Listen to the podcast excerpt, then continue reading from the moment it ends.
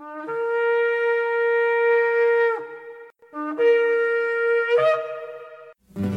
I've had enough of this world and its pleasures. I will arise and go forth to the house of my God.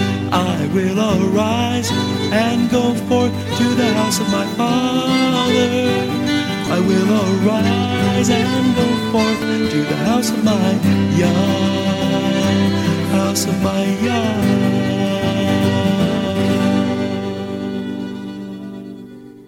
Shalom, and welcome to today's teaching on the Hebraic roots of Christianity, where we study first century Christianity and the faith that Jesus, whose Hebrew name is Yeshua, which means salvation, taught his disciples. And now, Hebraic roots teacher Eddie Chumney of Hebraic Heritage Ministries International. Shalom. I'm Eddie Chumney of Hebraic Heritage Ministries, and we welcome you to today's teaching on the subject Romans for or against Torah. This is part 10 of the series. So we see that the house of Jacob, the nation of Israel, is unfaithful in their marriage vows unto the lawgiver who is also the bridegroom. So Yeshua gave the Torah at Mount Sinai. He's also the bridegroom. The name of his covenant family, the name of his bride at Mount Sinai is the house of Jacob. So in the new covenant, what's the name of Yeshua's bride? We see the name of his bride, the name name of his covenant family in Luke chapter 1 and verses 31 through 33. And behold, you will conceive in your womb and bring forth a son, and you will call his name in Hebrew Yeshua, which means salvation. He will be great, he'll be called the Son of the Highest, and the Lord God shall give unto him the throne of his father David,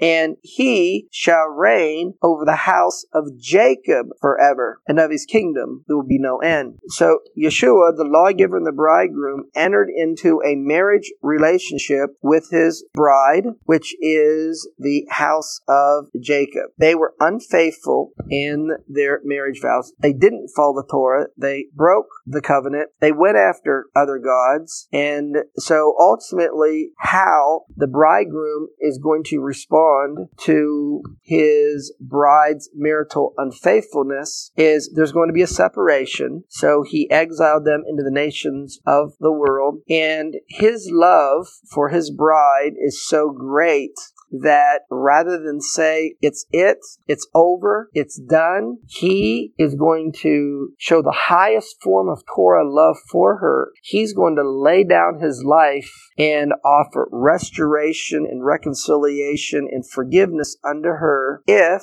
she will acknowledge her guilt, if she will repent of her sins. And so, in order to do this, Yeshua had to die on the tree. And once he died, died, this is what Paul was explaining in Romans chapter 7 verses 1 through 4. That his death severed the consequences of the original marriage wherein his wife was unfaithful and it severed the consequences of her guilt wherein she would die for her sins if she would repent of her sins. But in repenting of her sins, that is crucifying the flesh. That's dying to self. That's dying to pride. That's dying to your own ways. So in her repentance, she then has to experience a death, a death of her will, of her desires. And then through repenting and being forgiven of her sins, she is now going to marry a resurrected man. And the only way that you can marry this resurrected man, the resurrected Yeshua, is through his shed blood. And you got to repent of your sins to have access to his shed blood and to enter into that marriage relationship with him. So ultimately, the new covenant marriage is between a resurrected resurrected bride, one who has repented of her sins and died to her flesh, died to self, died to pride, and a resurrected bridegroom, and that is Yeshua.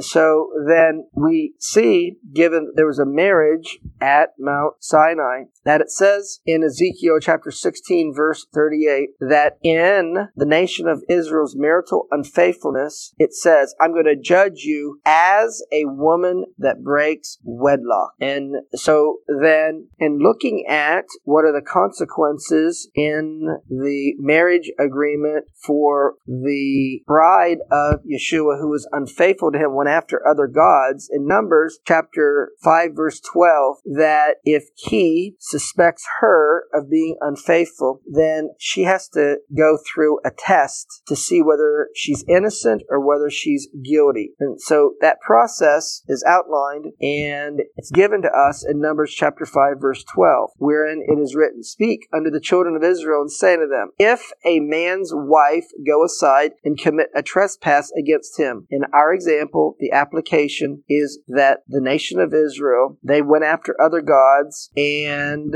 were unfaithful to the lawgiver and the bridegroom, Yeshua the Messiah. And it gives detailed information in Numbers chapter 5, but it ultimately goes on to say in Numbers chapter 5 and verse 24, And he shall cause the woman to drink the bitter water that causes the curse, and the water that causes the curse shall enter into her and become bitter. And so a wife who is unfaithful according to the Torah, she is going to drink bitter water. That means things are going to happen in her life that's very unpleasant. Then it says in Numbers chapter 5 verse 23, and the priest shall write these curses in a book. Her curses are going to be written in a book. And then it says about the curses that are written in the book. He will blot them out with the bitter water. And so that is a preview of the consequences that is given to us in the Hebrew scriptures regarding one who is unfaithful in a marriage relationship. If we would go through details and looking at these things, we would see that the following is said regarding what would be the curses of an adulterous woman. Number one, that she would drink bitter water or she would be given a bitter cup. Number two, she would be slain with the sword. Number three, her curses are to be written in a book and blotted out. Number four, she is to be forsaken by her husband. Number five, her husband is going to hide his face from her. Number six, she is slain with thirst. Number seven, she is stripped naked. Number eight, she is laughed to scorn. Number nine, she is is mocked for her whoredom. And number 10, her enemies cast lots for her. These are all the things that came upon the house of Jacob or the nation of Israel as a consequence of her being an unfaithful bride to her bridegroom. That is the lawgiver who is Yeshua the Messiah. Furthermore, Yeshua, when he died on the tree, he had to experience all of these sufferings that also was experienced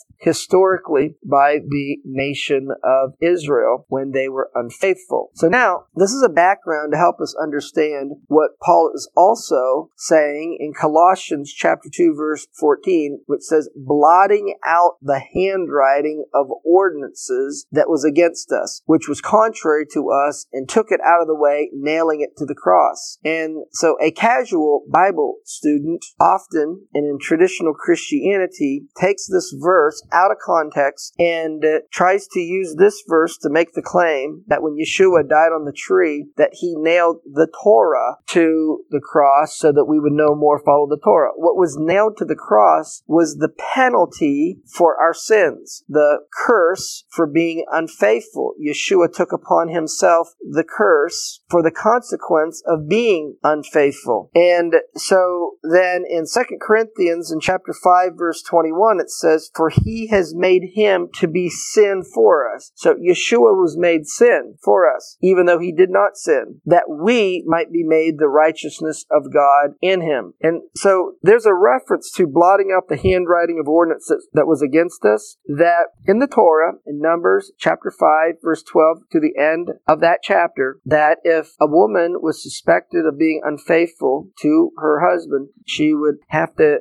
go through a process where it would be revealed whether she was faithful or unfaithful. And as a part of the requirements of that process, that her curses would be written in a book and blotted out. So this book that we call the Bible, it contains the history of the nation of Israel and it documents how the nation of Israel served other gods and it documents what happened as a result of going after other gods that the Assyrians came and took the northern kingdom into captivity and the Babylonians came and took the southern kingdom into captivity that the curses that was outlined in the marriage that took place at Mount Sinai as a part of the marriage vows that are outlined in Deuteronomy chapter 28 beginning in verse 15 through the end of that chapter verse 67 it says in Deuteronomy chapter 28 verse 15 it will come to pass if you will not hearken unto the voice of the Lord your God to observe to do all his commandments and his statutes which I command you this day that all these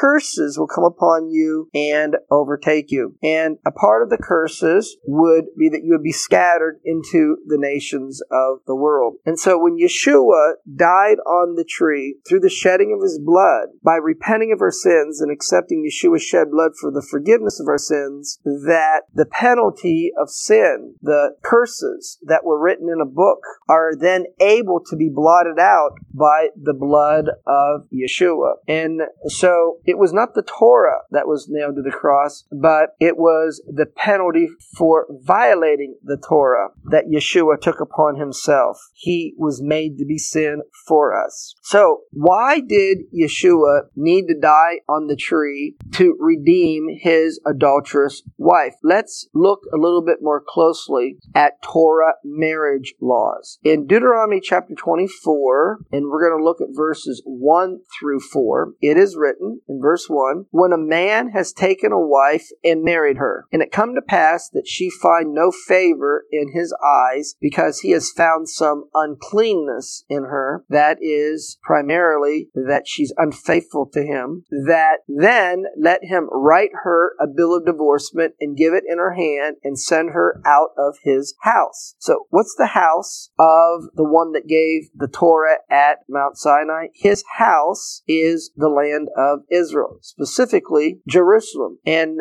so, when his wife, the house of Jacob, the nation of Israel, was unfaithful to him, he sent her out of his house. She was exiled in the nations of the world. Now, Deuteronomy chapter 24, verse 2. And when she's depart out of his house, when she's exiled in the nations of the world, she may go and be another man's wife. So, did the house of Jacob, did the nation of Israel, when they got exiled into the nations of the world, did they go after other gods and the gods of the lands where they went? Historically, the answer is yes. And so, initially, it was the Assyrians who took the northern kingdom into captivity, and it was the Babylonians who took the southern kingdom into captivity. Then it says in Deuteronomy chapter 24, verse 3 if the latter husband hate her and write her a bill of divorce. So the situation is if she's originally married and then she gets divorced, and then she marries the second husband, and if that second husband hates her and divorces her, and it says writes her a bill of divorce and gives it into her hand and sends her out of his house. So the application is is after the nation of Israel were taken into captivity, if those who took her into captivity dislike her, mistreat her, and uh, then causes her to flee from where she was taken into captivity, which happened, the northern kingdom is not primarily in Assyria today. And the southern kingdom, the house of Judah, the Jewish people are not primarily in the land of Babylon today because they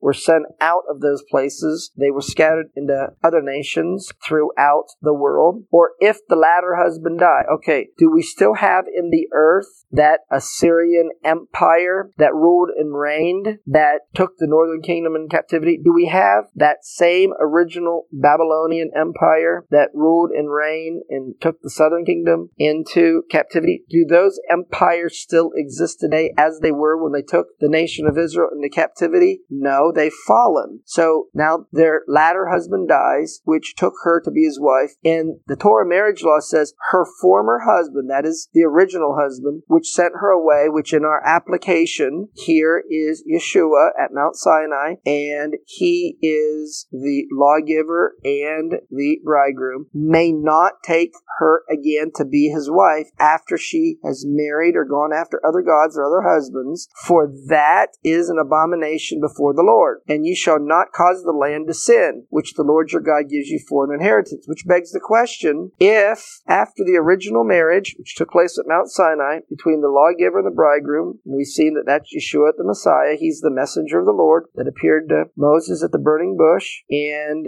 who said, I'm the God of Abraham, Isaac, and Jacob. If in that original marriage to his bride, that is the house of Jacob or the nation of Israel, if she's unfaithful, which she was, and she's sent out of his house, which she was sent out, was taken captive to the other nations, and if she marries another, which she did, she married the other gods of the nations where she went, that if there's a divorce made from the second husband, she cannot go back to her original husband. In this case, this application, it would be Yeshua because that would be an abomination. So now this begs the question, how is Yeshua able to redeem his people if the Torah marriage laws say that she cannot go back to her original husband once she's gone after another husband and gets divorced from the second husband? This is the question that is asked in Jeremiah chapter 3 verse 1. They say, if a man put away his wife and she goes from him and she become another man's, which has happened to the house of Jacob, the nation of Israel, shall he return unto her again? What are we told in Deuteronomy chapter 24 verses 1 through 4? The answer is no, because that's an abomination. Shall not the land be greatly polluted? The answer is yes, because it says that it will be an abomination. But the verse goes on to say, You've played the harlot with many lovers, you're guilty, yet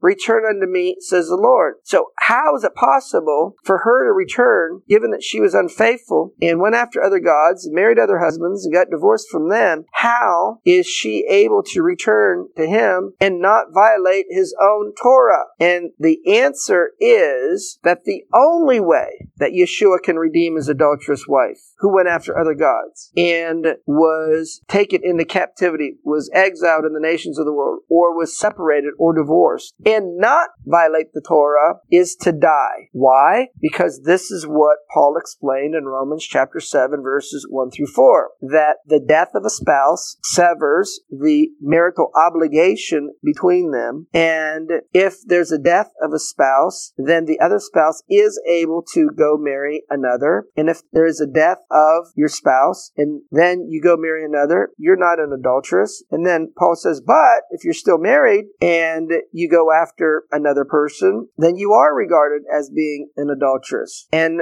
so then when Yeshua died on the tree, then that severed the original relationship. And then this is how, when he was resurrected, he was raised as a new man. And through her repentance, then she's able to remarry him and uh, legally do so because she can only remarry him if she repents, and repentance is a death to the flesh. So why did Yeshua suffer with his adulterous wife? Because the pain and affliction and persecutions and sufferings that she had to go through, he went through as well whenever he died on the tree. It's because Yeshua and his wife are one, and he identifies with her, her pain, her sufferings, and her afflictions. In Jeremiah chapter 4, verse 19, it is written, My bowels, my bowels, I am pained at my very heart. My heart makes a noise in me. I cannot hold my peace.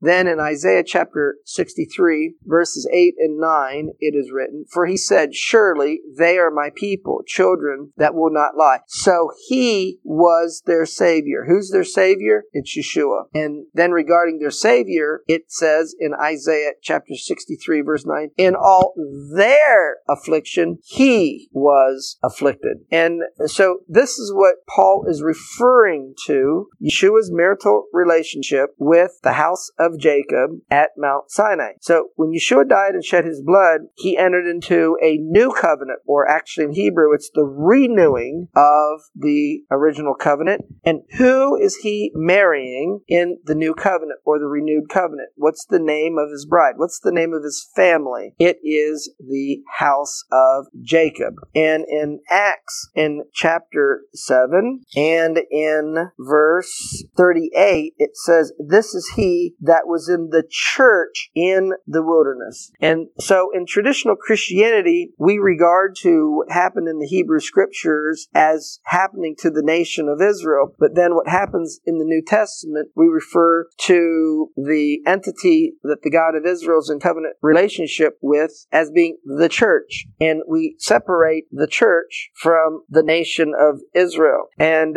so biblically, Acts chapter 7 verse 38 says that at Mount Sinai was the church in the wilderness. And so how do we see that at Mount Sinai was the church in the wilderness? Well, this word church in Acts chapter 7 in verse 38 is the Strong's number 1577 in the Strong's Greek dictionary. It's the Greek word ecclesia. And the corresponding word in Hebrew is kahal. And so three times in the book of Deuteronomy, the event that happened at Mount Sinai, the people that were there, it's called the kahal. And we are going to first see this in Deuteronomy in chapter 9, verse 10. And the Lord delivered unto me two tables of stone written with the finger of God, and on them was written according to all the words which the Lord spake with you in the mount out of the midst of the fire in the day of, and the King James says, assembly. The Hebrew word is kahal. And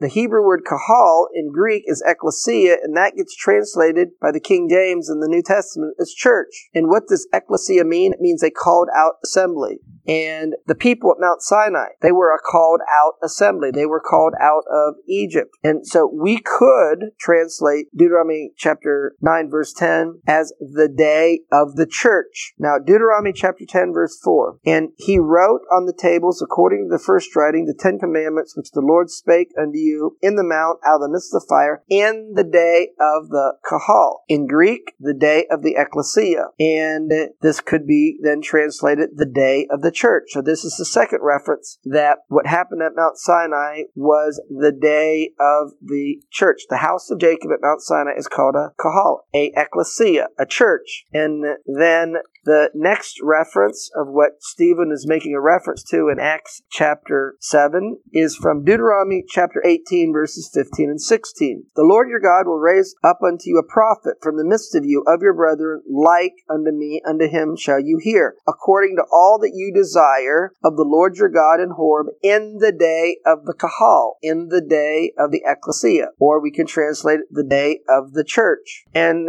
so the church at Mount Sinai was fleshly and it was carnal and it was immature and it had a stony heart. And as a result, because of disobedience, that the generation that came out of Egypt, most of them died in the wilderness. We have Joshua and Caleb and those that was under 20 that went into the promised land. And so Yeshua is going to die to redeem his unfaithful wife. That is the house of Jacob. That is the nation of Israel. That's the church at Mount Sinai. And then in Acts chapter 2, they're going to be reborn. And the rebirth comes from repenting of your sins and accepting Yeshua, who is the lawgiver, who is the bridegroom, and now is the redeemer of his bride. And the way that he's going to redeem his bride is lay down his life for her. And when he resurrects, he's going to resurrect as a new man. And so the original bride has to die, and she dies to her self will, she dies to her own desires. Her flesh has to die. It's the flesh that sins. She has to die through repenting. Well, that's going to conclude part 10 of the series on the subject Romans for or against Torah. Shalom in Yeshua the Messiah. Amen. Thank you, Eddie. This is Stephen Morgan, and all of us here at Hebraic Heritage Ministries pray that you have enjoyed today's teaching. If you've been blessed, will you help us to share this message with others? Hebraic Heritage Ministries is supported by your generous financial gifts. In order to help you in your studies and to help us share this message with others, we are offering today the DVD Yeshua the Lawgiver for free for a love gift of any amount to the ministry. Hebraic Heritage Ministries also offers a monthly discipleship program. If you are interested in starting a fellowship group in your area, let us know. We would like to help you. Please contact us for more details. Our website is hebroots.org. That's H E B R O O T S dot O R G. We would like to hear from you. Please send us an email. Finally, in order to take advantage of today's free offer, please mention this product offer and please mail your love gift to Hebraic Heritage Ministries, P.O. Box 81, Strasburg, that's S T R A S B U R G, Ohio. 44680. Until next time, may Yeshua richly bless you.